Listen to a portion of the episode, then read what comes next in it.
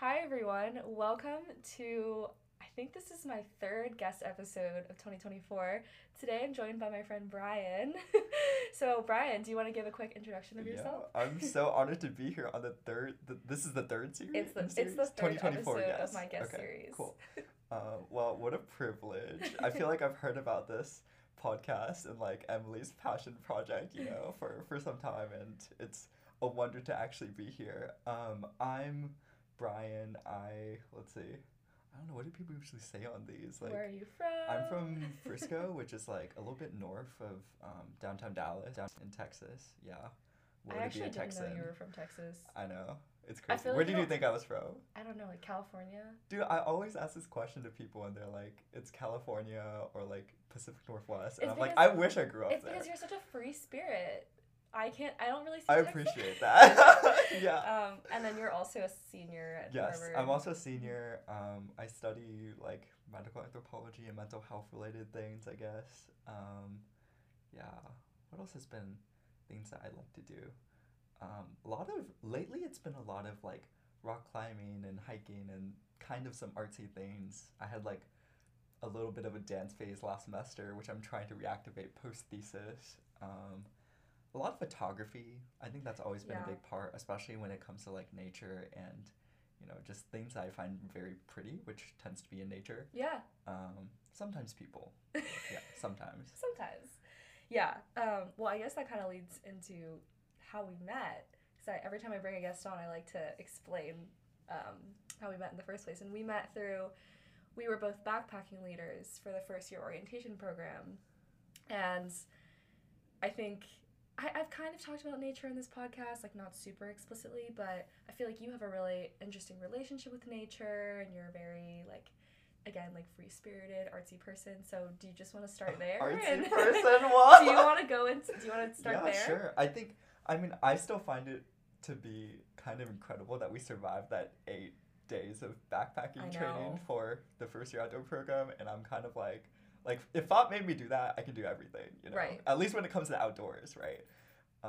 So I feel like I've always had, like, a pretty strong, like, connection to nature and just, like, things outside, but that's lately been very much accelerated through, I don't know, like, a mix of, like, rock climbing and being outdoors and hiking and FOP, right? And, like, even, like, sharing natural experiences and that sense of wonder with, like, the first years I had.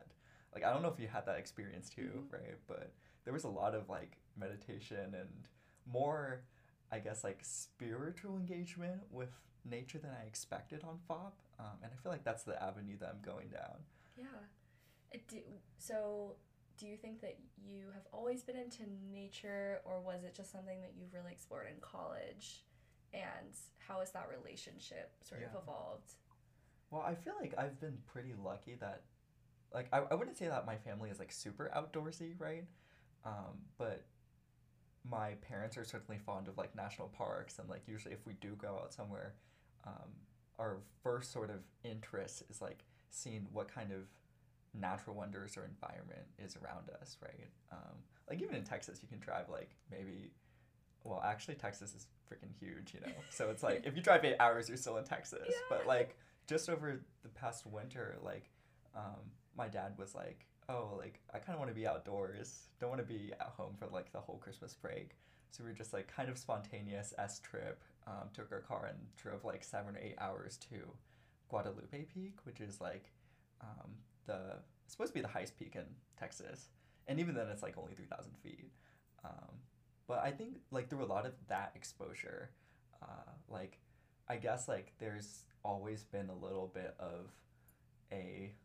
inclination towards like wanting to be outside, and that sort of feeling of being immersed in all this like beauty that's already existing in such a perfect state around you in the world. But really, I think it was, as you said, like in college where I feel like I was able to cultivate some of my own relationship to that. And I think part of that was like certainly with like different sort of groups or clubs and friends, right? Like whether it's like FOP or going to like even like the Harvard Arboretum, like I feel like I have a lot of fond memories there. Various trips with friends, you know. And then I guess like also individually too, I feel like college, like because there's so much more determination about like how you decide to spend your own time. I found myself like, especially in like first year, like COVID year, like so I can't believe like that all of that happened, right? I know, fever like, dream. Yeah, like actually a fever dream. And since everything was close, and I feel like I started college like so desperately looking for a place to go outdoors, like instead of like going to like some dorm and like hanging out, which I honestly I don't understand the appeal of that. Like first years today, I'm like you're missing out, like not being forced to like be outside, I guess. I never actually thought about that, but it is true. Like we had to leave our rooms, and so I think I explored Boston more during my COVID year than I have. For the, like the last 3 years, right? Yeah. It's just sad, but interesting. Yeah. Yeah. Yeah. I that's absolutely part of it, because I feel like I discovered all of my favorite places in the city, at least outside, in that first like 2 months of college, right? Like it was like from like the little spot by like the Esplanade in the river, like where you watch sunsets, to like Middlesex Fells, like there's a tower, you know? And I went there like twice in the same week. And like there's nothing else to do, so like you're just like making the most of being outdoors. And I've always thought like sunsets and like also sunrises hold a lot of meaning for me, but especially coming out of my gap year in Morocco and having watched like all those sunsets, I feel like in the first few months, like during COVID semesters, it was so much more grounding to have that experience being outside, and that really anchored like my relationship with nature throughout the rest of college too. Yeah, thanks for sharing that. I think one thing I really notice about you and also appreciate is that you touch on this idea of wonder, and I remember you mentioning that, and it's sort of been stuck in my head as you've been talking. I think that you have a very artful eye for the world around you, and I was wondering if you could speak a little bit about like this idea of wonder, and like give us some insight into how you see the world. Because I think you're a very... I appreciate that a lot, Emily. I honestly feel like I'm plagiarizing here, because so much of like how I think about wonder is also in conversations very much influenced by David. Like, you know David Chen, right? Yeah. He has his own little like Humans of Harvard podcast. He has a podcast too. Exactly. Mm-hmm. And I think like when I really started to think about wonder was when David and I were like going about our little psychedelic experiences, right? Oftentimes together, oftentimes like thinking, I think together like just for the first time like how beautiful and complex the world is, and how we could reconcile that with the things that we were even learning in school, right?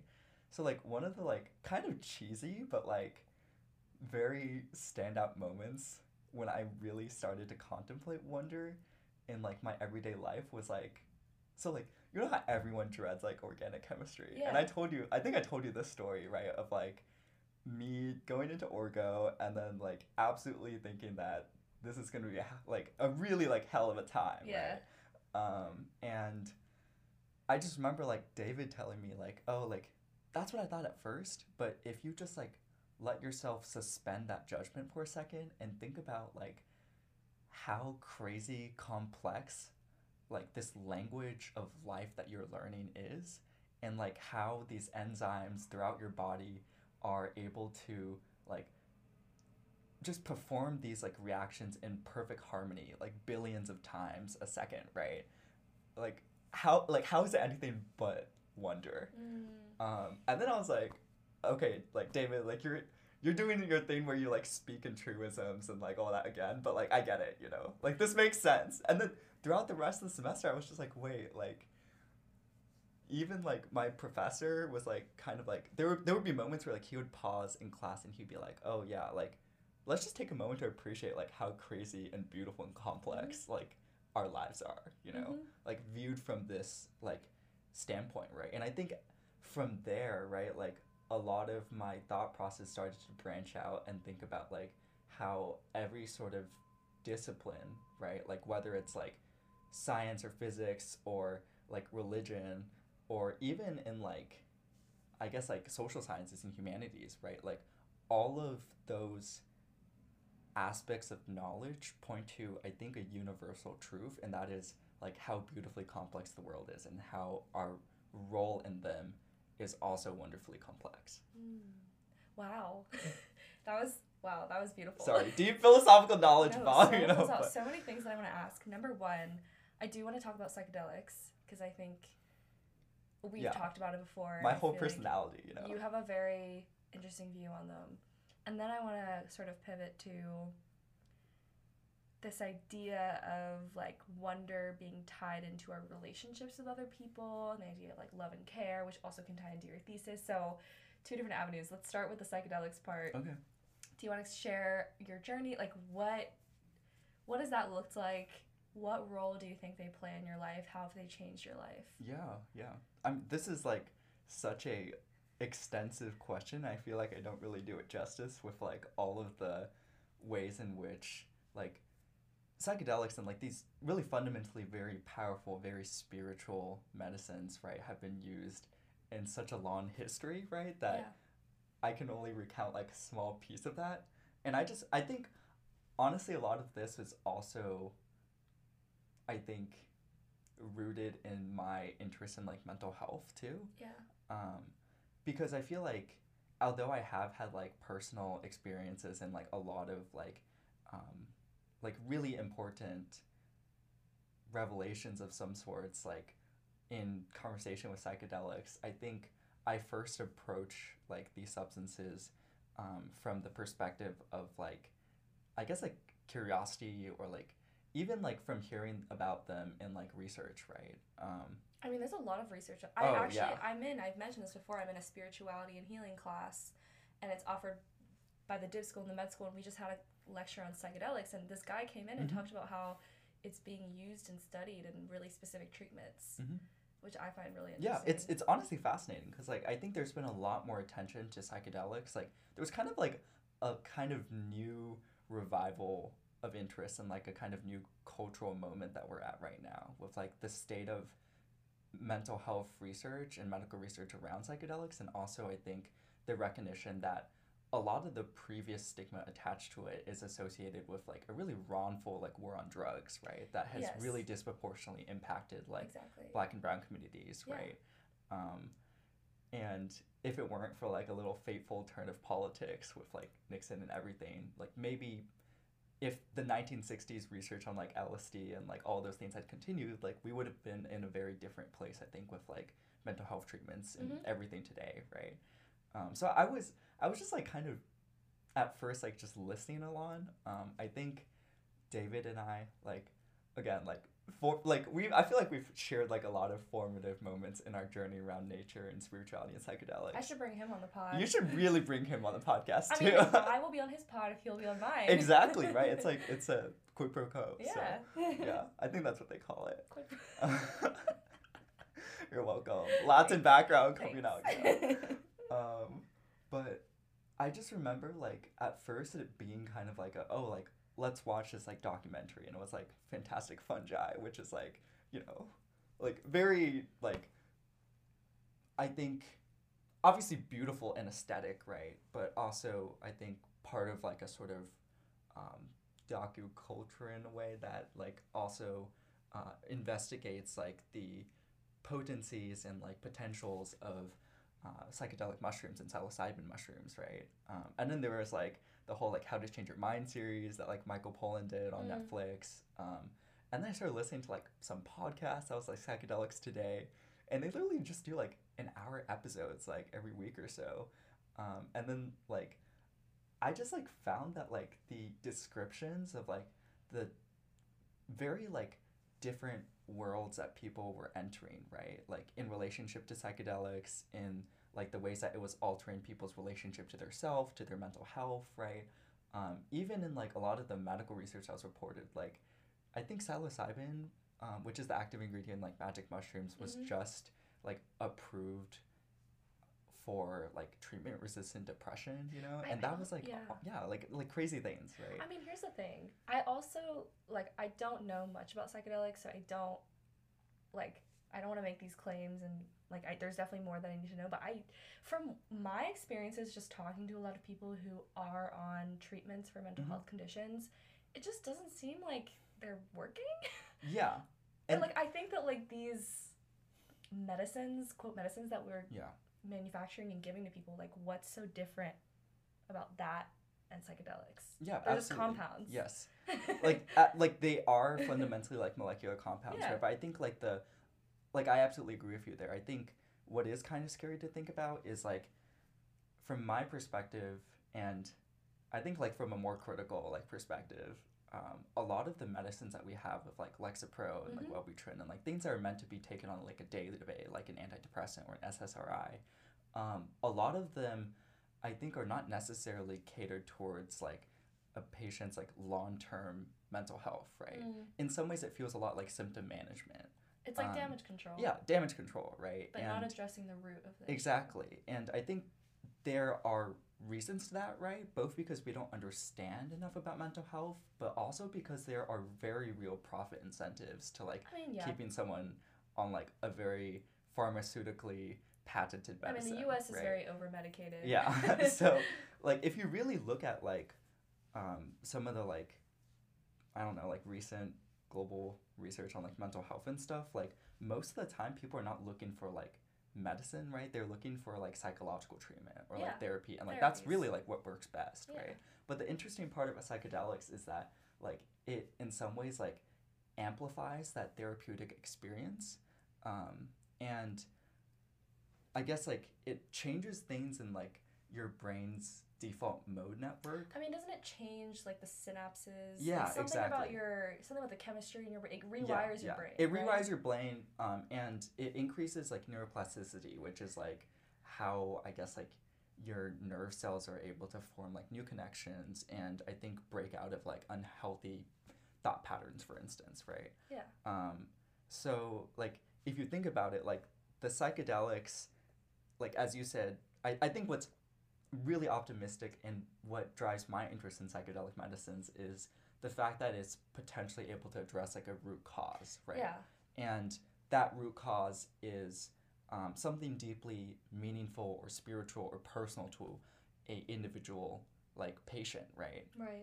And what's really crazy is that although that personal relationship may be different for everyone, psychedelics and psychedelic medicines can, I think, like, pretty consistently for every person activate a mechanism in which they can tap into that with the help of a therapist. Mm. So. Well, so the speaker that I just listened to, he's a psychedelic therapist, and he said that, so a lot of the questions were, so what do you do? Like, what do you do for the patient? And he said that he's essentially, like, a sitter. Yeah, you kind of just babysit them. Like, it's crazy. But he was saying, like, okay, so we give them this, you know, this course of treatment. Yeah. And his setup is, like, they lie on a couch, they have goggles on, they have music. Exactly. And he was like, and I'm just there, you know, to guide them, whatever they need. And also, I want to ask you about your first trip and, like, what your experience was like, but he said that a lot of times, like, patients will go in thinking, I'm going to have this trip, I'm going to have this kind of XYZ or whatever, and it rarely ever, like, you can never predict the type of trip that you have. And I don't know if you can speak to, like, your experiences with that, I guess, like, how it changed you. I think for me, like, I definitely kind of have the same sentiment, because you can set intentions, and you should set intentions for your trips, right? Whether that's, like, trying to, like, I don't know, like, call into mind, like, a certain thing you want to think about. I think a lot of my trips, like, recently have been themed in some way, right? Like, around, like, contemplating, like, love, or, like, my relationship to another person, another, like, I don't know, like, realm of being or universe, right? And trying to find my place in there. So, like, those can all be intentions, right? But as you said, like, I think sometimes, like, the medicine takes hold and it just takes you in a different direction. Yeah. And things that you may not always realize that were under the surface, but really that maybe you needed to confront or to really contemplate in more detail, are able to come to your conscious mind. And with psychedelics, I think, like, it kind of feels like a file expander for me. It's like your brain, like, kind of unravels its typical notions of time and space. And I feel like I have sometimes, like, a lot of thoughts, sometimes, like, no thoughts at all. Yeah. It really kind of depends on which substance, and I think what sort of, like, setting I'm in, right? But I think to your question about, like, my first experience, I think what was really memorable and like what I considered to be like my first real experience was with there is like a type of cactus that contains like a psychedelic compound, right? And my friend and I basically decided that like there should be enough of this compound in like the skin of this cactus that you can like boil it down into a tea. So after taking that like very herbal concoction, right, and consulting a lot of like research, Reddit posts, like I think a lot of like literature also on like indigenous ways of how it is used, right? We like basically just like meditated, and then like I think as you said, like you can kind of like try and understand like what a trip would be like, but even then the experience and the feeling or like the affective outcome of it is still something that's indescribable. Still something I don't think I can put into language, right?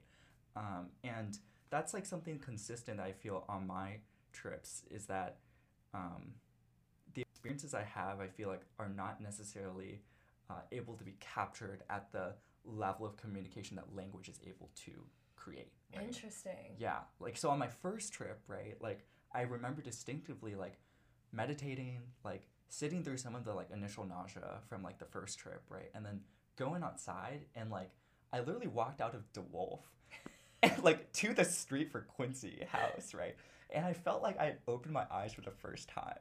Wow. Like it was like seeing the world through a child's eyes again. I mean, right? I think that's really speaks to that idea of wonder, right? Yeah. Like completely just, I mean, I feel like over the past few years, I have really become very jaded. And my way of viewing the world, it seems so fixed. Mm. But then you're over here saying, I literally felt like I was reborn. Yeah.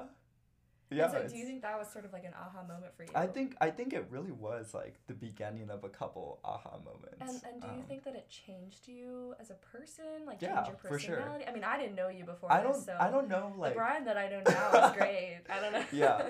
I mean, I think like it didn't necessarily alter my personality, right? I feel like I'm still the same sort of like, even in high school, I feel like maybe I didn't anticipate going in this direction, right? But I was very much adventurous and seeking new experiences and interested in like different spiritual and I guess like emotional realms, right?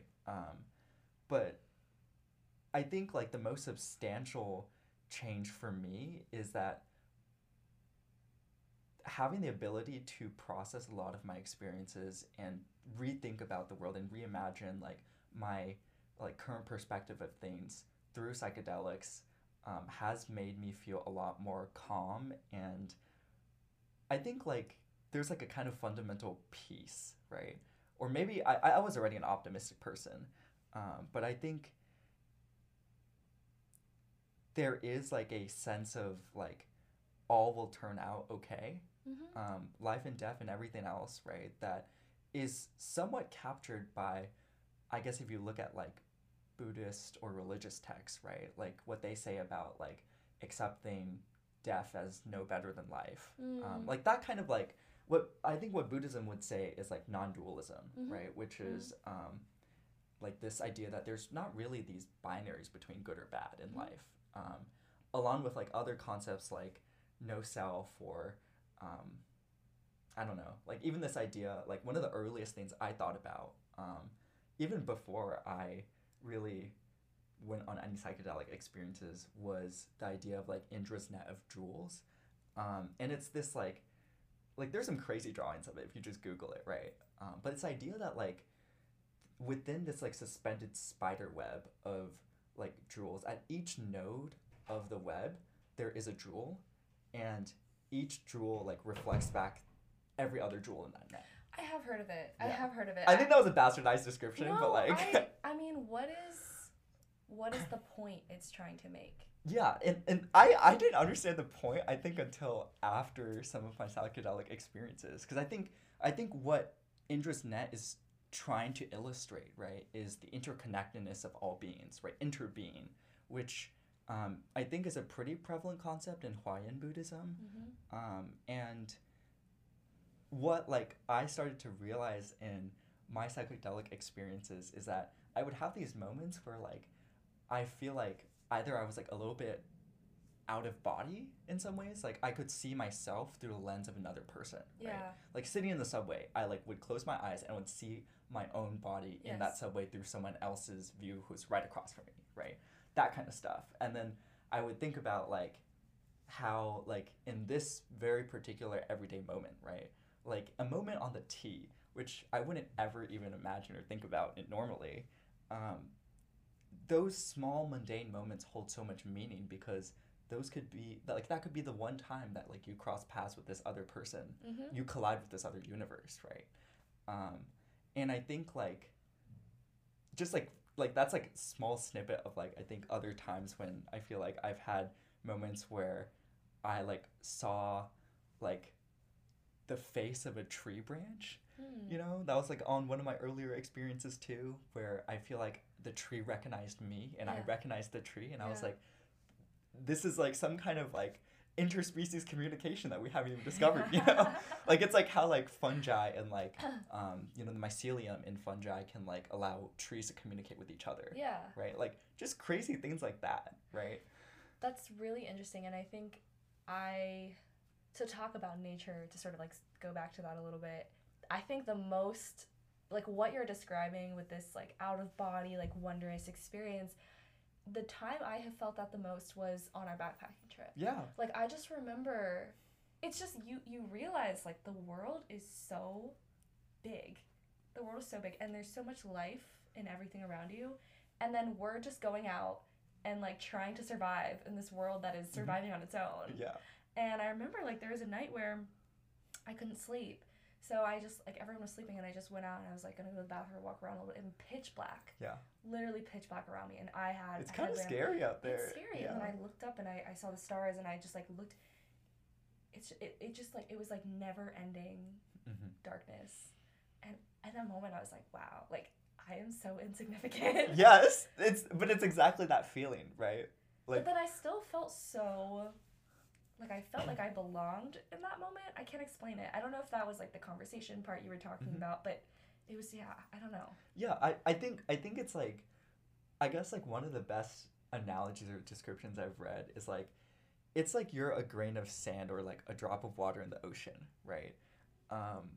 Like, you're small and insignificant because you're only one drop, but you are also the entire ocean that's made of those drops.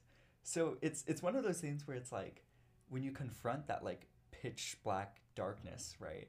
Like, I've had that same experience, like, on the second or third night of my backpacking trip, and I was like, wow, like, I don't know what's out here. I could be eaten by wolves or something. I don't know. There's definitely not wolves here, but, like, bears? It feels like that. Bears maybe. I don't know. But it's, I don't know. It's, like, I think part of me at that moment questions, like, why am I afraid of the dark, right? And the other part of you questions, like, wait, like, isn't it, like, natural that I should be afraid of the dark, right? And then I'm like, but, like, what about nature makes me scared of the dark? And, like, is that related to my fear of the unknown or to death or to, like, all things uncertain? I'm not really sure, right? And I think what is kind of crazy about psychedelics is that I think it in many ways brought me to a sense of peace with uncertainty. Because it makes you realize, like, just how much beauty there is in every single moment, right? So, like,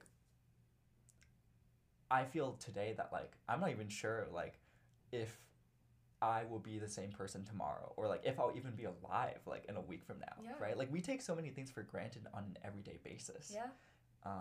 And if you follow that train of logic, then, like, there's no time to be, like, worrying about things or not doing what you love to do, or, like, all these things that we try and push aside, right, in justification of, I don't know, doing more work or being more productive or doing the things that we're quote-unquote supposed to do, right? I just also wrote, like, a chapter on that in my thesis. So. Yeah, so, okay, actually, I do want to pivot to your thesis because I feel like you've explained it a little bit to me, but I just want to hear about what you've been working on. And sure. Touching on, you know, ideas of love and care, which I know you write about. So what's the thesis on? Yeah. Well, this is a crazy question. I feel like I'm going to have to elevator pitch this presentation. No, yeah, give me that elevator pitch.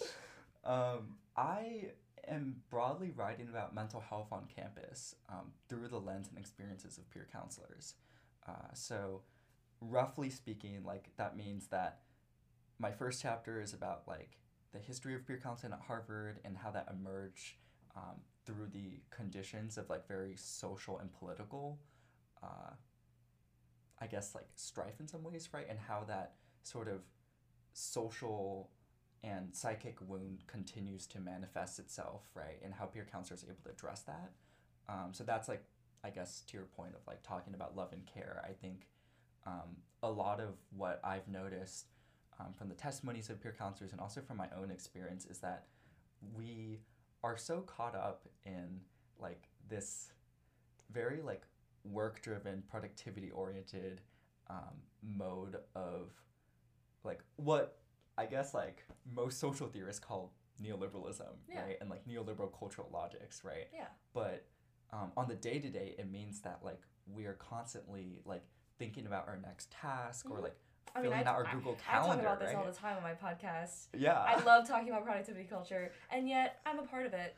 Yeah, exactly. And it's kind of crazy because, like, you, like, in many ways, like, you feel compelled to be a part of it, right? So, like, I just wrote about in my first chapter and also my introduction how, like, even though we can recognize this to be, like, productivity culture and self-care and, like, all these things are kind of oriented around, like, values of, like, competition and individualistic success, mm-hmm, and, like, self-reliance, all these sort of things, right?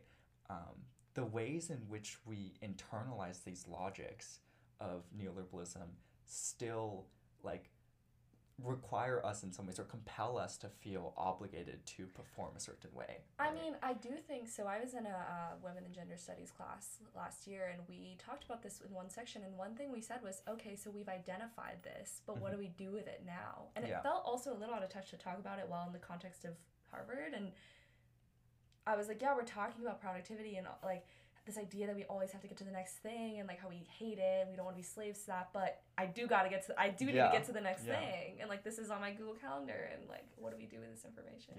Yeah. No, that's 100% true, right? I think, like, it's easy to kind of diagnose the problem, right? And, like, yeah, maybe a bit harder to put it in, like, a very social or structural context, but I think the hardest part is exactly what you said, right? Like, what do you do with this information, right? And I think, at least my response to that question, I think, began with, like finding, like, or carving out, like, moments of resistance or joy that, mm-hmm, you feel like are purely for yourself and the people you love, right, mm-hmm, or care about. And I think, like, hey, like, if you gotta, like, schedule time in your Google Calendar, like, block that stuff off for, like, your weekend, like, I think that's really what started changing for me is, like, sophomore, junior year, I was like, I'm not gonna do work on the weekends. I mm-hmm, need to, like, block out time, and it's going to be, like, a full day. I'm not going to do anything. I'm going to go somewhere in the city, explore someplace new, like, maybe take a trip somewhere. And then that will be, like, in the moment, I'll be like, oh, like, I need to, like, do this or that, right? But, like, once you get to a certain degree, I think you start to appreciate, like, just how important, how much life there is to live in those moments outside of your Google Calendar, right? And then you're like, the Google Calendar's, yeah, crazy. Like, I actually, my freshman year, I talked about this on this podcast. I used to have, like, Emily wellness days. Yeah. And it was, I wouldn't do work on Saturdays. Yeah.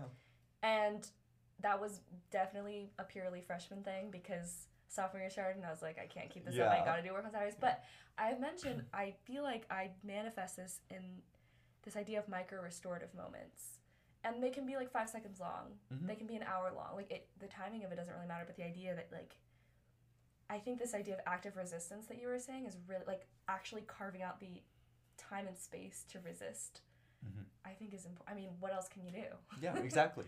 Yeah. Step one. And I like your term of, like, micro-restorative because I think, like one of the really formative books that I read over my gap year was called How to Do Nothing by Jenny Odell, and I probably told you about this. I think you have. Yeah, but, like, the whole idea of, like, being situated in a very hyper-stimulating attention economy where, like our, like, the form of currency that we contribute towards, right, in social media, in the tasks that we're supposed to do in our everyday lives is attention, right? Yeah. And, like, the attention that we're forced to pay or the attention that, like, we lose, right, when we're caught up in all these moments of everyday, like, routinely action, right? Like, everything starts to feel mechanized at some point. And I think, like, as you said, like, the real source of resistance has to start at a individual level, right? And then I think, like, importantly recognize, like, how it links together with a very collective moment, right? Whether that's, like, with your friends or, like, with people that you love, right? Like, I think, like, being able to, especially in a university that does not necessarily value, like, emotional intelligence or empathy or care or love, right? Like, we're not taught to do those things. Mm-hmm. Like, you kind of just have to figure it out, mm-hmm. right? Like, really the radical moments I find in some of the most, like, I think, defining aspects of my college experience are in those moments of learning, like, with other people, right? Yeah. Like, experientially, like, it doesn't matter if it's, like, a relationship or, like, I don't know, in these days, a situationship, right? Like, I just feel like... Been there, done that. Exactly. So it's, like even in those, like, moments, like, there is so much that you're learning about care and how to take care of yourself, how to take care yes. of someone else, right? That, like, if you don't pay attention to that, right, then, like, what ultimately yeah. can you pay attention to? And I actually want to... I feel like we keep going back to the first year outdoor program in nature, yeah. but I think, number one... Like, I think FOP is, which is the first year outdoor program, I think that was one of the reasons why it has been my favorite activity on campus is mm-hmm. it is the only place where I really felt like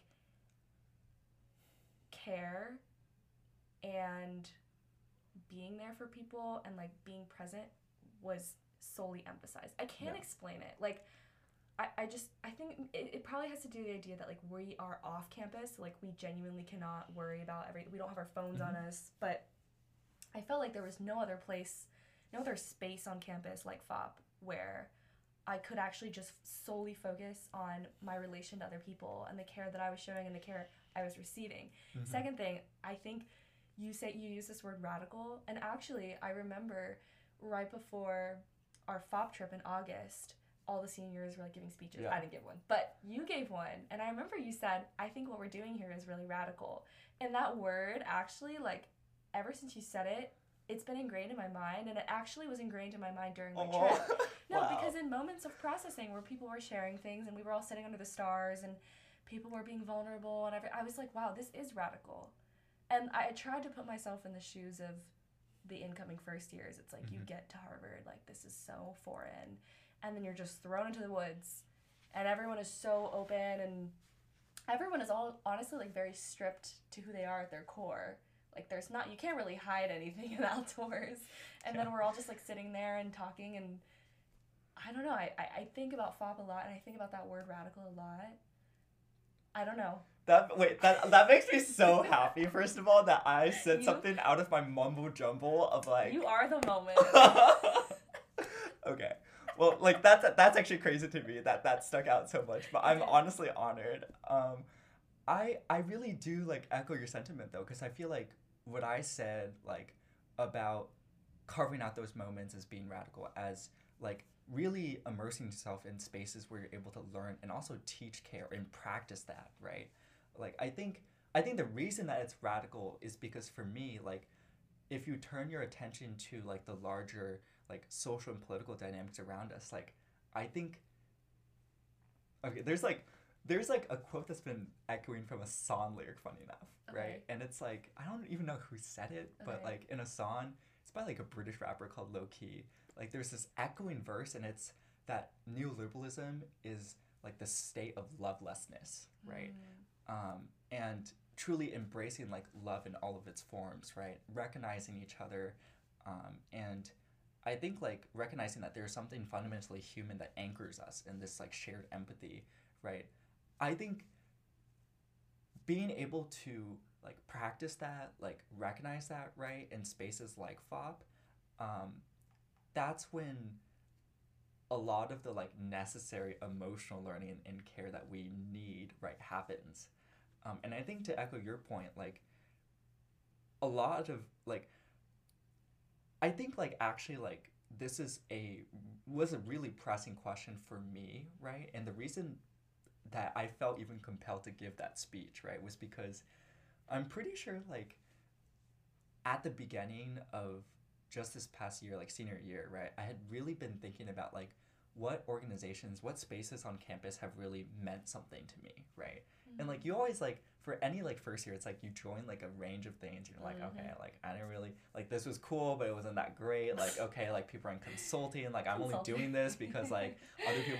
I was also God forbid. I know. I got rejected from consulting, so that was fantastic. Like, best thing that happened to me. The best thing that could have happened to you. Exactly. I cannot imagine you in HCCG. Yeah, I know. Exactly. So...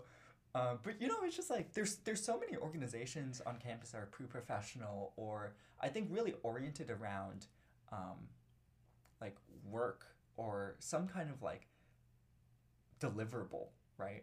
To use a very... That's a deliverable. To use a very economic and HBS-coded word, yeah. right? But, like... Putting Harvard on blast. I know, right? Like, actually, like, I think it's kind of crazy if you think about it, right? Yeah. Like, but... I think the spaces that have truly been very meaningful to me, right, like FOP, like peer counseling, right, and Indigo, even like Y2Y, I think are all spaces that cultivate a sense of care in some way, yes. right?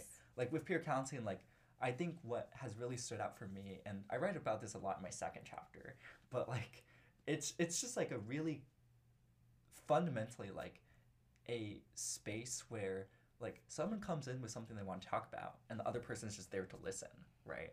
And, like, sure, you can find that maybe in a friend or, like, in any person, right? But, like, I think there is something radical also about this relationship between, like, a couple people, right? Like, your peers, like, there's not really, like, a hierarchy like there might be in, like, seeking, like, some therapist or mental health professional, right? Like, you know that, like, there's going to be some sort of shared understanding, right? And what's also really incredible is that, like, taken to its right degree, I think peer counseling, like, teaches you to recognize, like, assumptions and dominant narratives about the type of ideal self that we ought to be, right? Yeah. And how that's influenced by, like, these neoliberal cultural logics of, like, yes. what we are expected to do.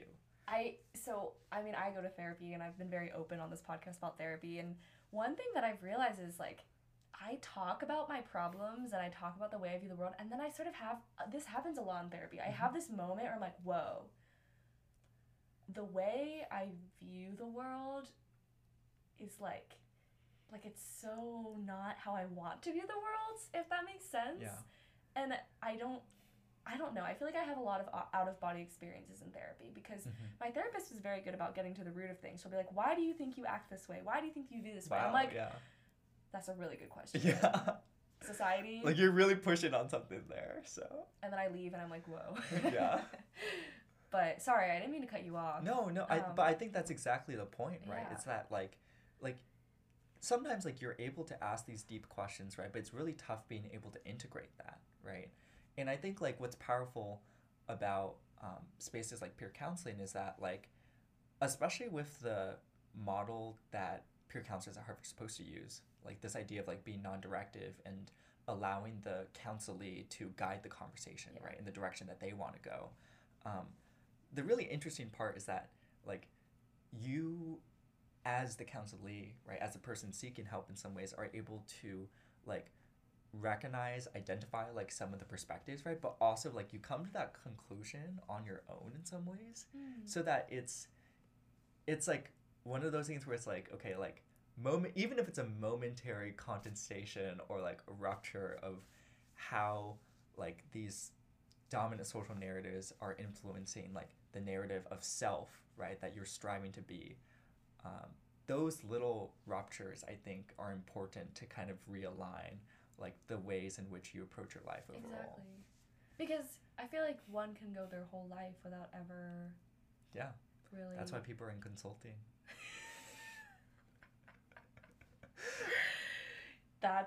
That's real. Oops. Yeah. I said. No, you said it.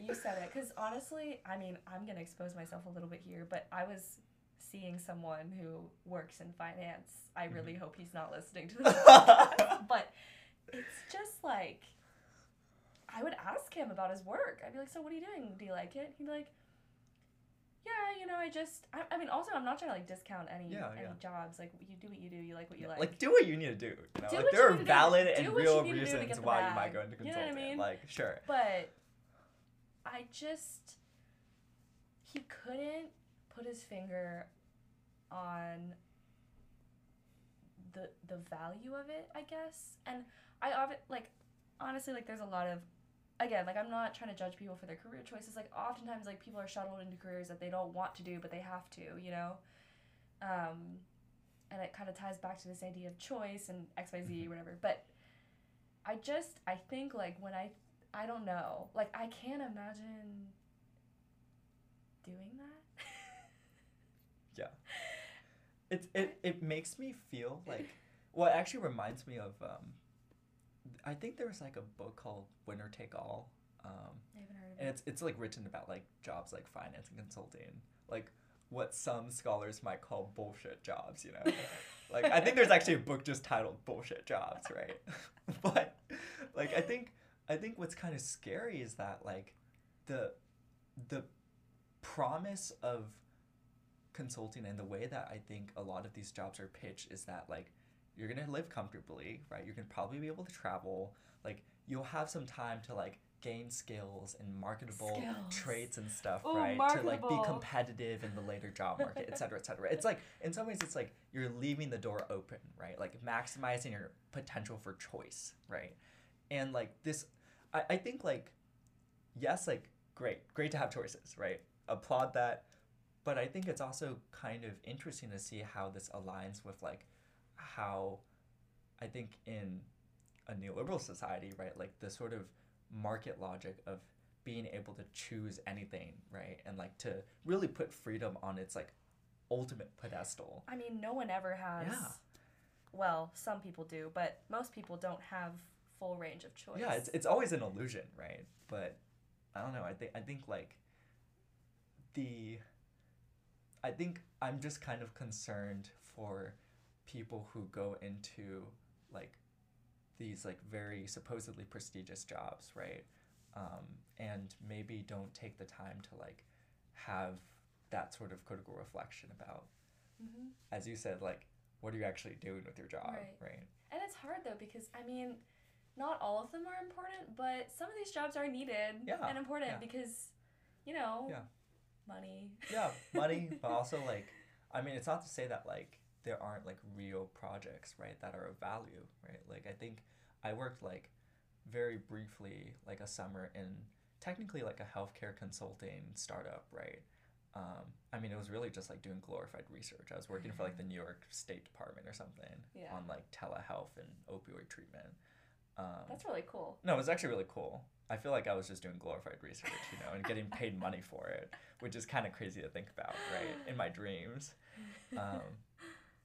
But like even I think it was really cool, and I think there's projects that are of value in some way, right? But also I think at least for me, like in my own experience, I was like, I just can't be that person who looks at spreadsheets and sits in front of a laptop all day, you know? Like that's like a big part of the reason where I was like, okay, like maybe I do need to go to medical school because I care about people and I need like a profession that actually lets me do that in some way. The older I get, the more I've been in the process of job recruiting and doing all that. Number one, I realized, like, I mean, I do think there is merit to, like, the hiring process, but I feel like so much of it is fake. Yeah. Like, everyone talks about skills. Like, what skills do you have? What skills do you have? And I think there's also, I see all these TikToks sort of criticizing, like, these ridiculous names for positions where people will be like, oh, what are you? And they're like, I'm a, I don't know, like public relations, marketing, social director. Like, I don't know. I feel like there's just all these made up titles and it's like, what? Like, what are you really doing? What are you really doing? Right, but honestly, I ask myself that on a day-to-day. I'm like, what am I really doing? Yeah. I mean, I think like a lot of us, like if anything, I think all of us should be asking ourselves that question. Yeah, right? I mean, but I think it's like, I say this a lot, but I feel like I question things a lot, and I feel like that's how I know I'm growing. Mm-hmm. Like, I'm at this point where I'm questioning, like, why am I at Harvard? Why do I believe the things that I believe? Why am I attracting these kinds of people into my life? Mm-hmm. Why do I go about life like this? Yeah, those are really deep questions. I know. Like, props to you for even asking them. I mean, girl, I've been in, like, the most existential mood recently, yeah. which I think this episode is perfect to supplement that, yeah. but... Of course. Yeah. I think I've also, like, I think I had a very existential-esque phase sophomore year. Okay. I didn't know you Oh my god, all the things are happening sophomore year. We can talk about that some other time. We'll end the podcast and then we'll... Sure, get into the details. That's totally fine, you know? But... I think like one of the things that, like, back to this idea of love and care, right? I think really those principles anchored, like, my sense of purpose and the questions I was asking to myself at that time, because I was like, well, what would make life like worth living? Like, what am I even doing? You know? And I think a lot of that is like it's so cheesy, right? But for me, it really does all go back to love in some way, right? I think, like, I can trace, like, for instance, like, my sense of adventure, right, to, like, this, like, love for, like, experiencing the world and, like, the beauty and the wonder of, like, everything around me, right?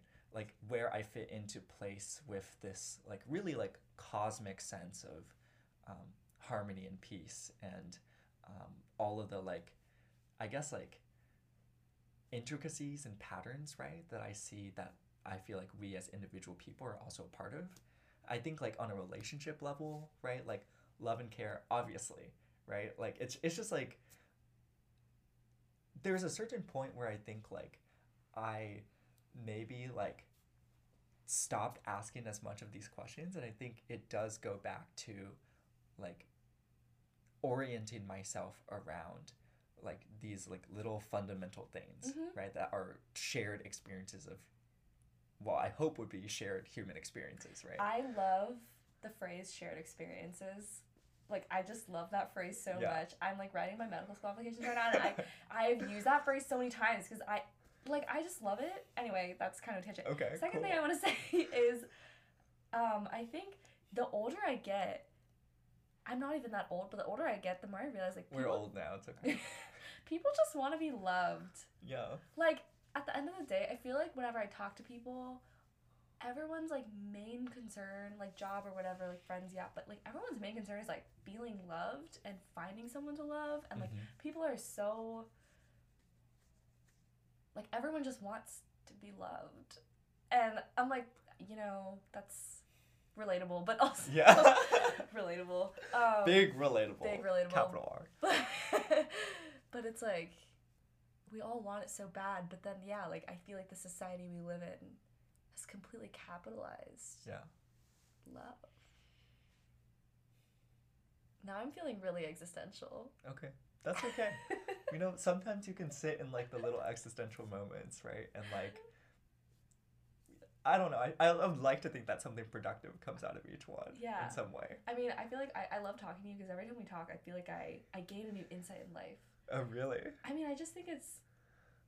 You don't have these kinds of conversations with everyone very often. I think I've been really lucky where I've made some amazing friends in college where I feel like I can mm-hmm. talk about, like, broader things, but there are some people where you talk to them and you just can't get past the surface. You can't get past yeah. the top layer.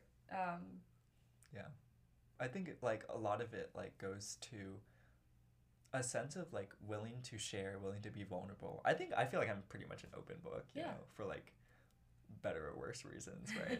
But a lot of it, I think, is touching back to this point of, like, how much of ourselves do we allow our everyday lives to embody, yes. right? And... like, how much do we choose to share with other people, right? And I think for people, like, of course there's, like, different thresholds, right? But I think, like, I just, like, one of the ways that my friends have described me, right, that I think is actually really accurate and I think actually resonates a lot is that I like to live my life intensely.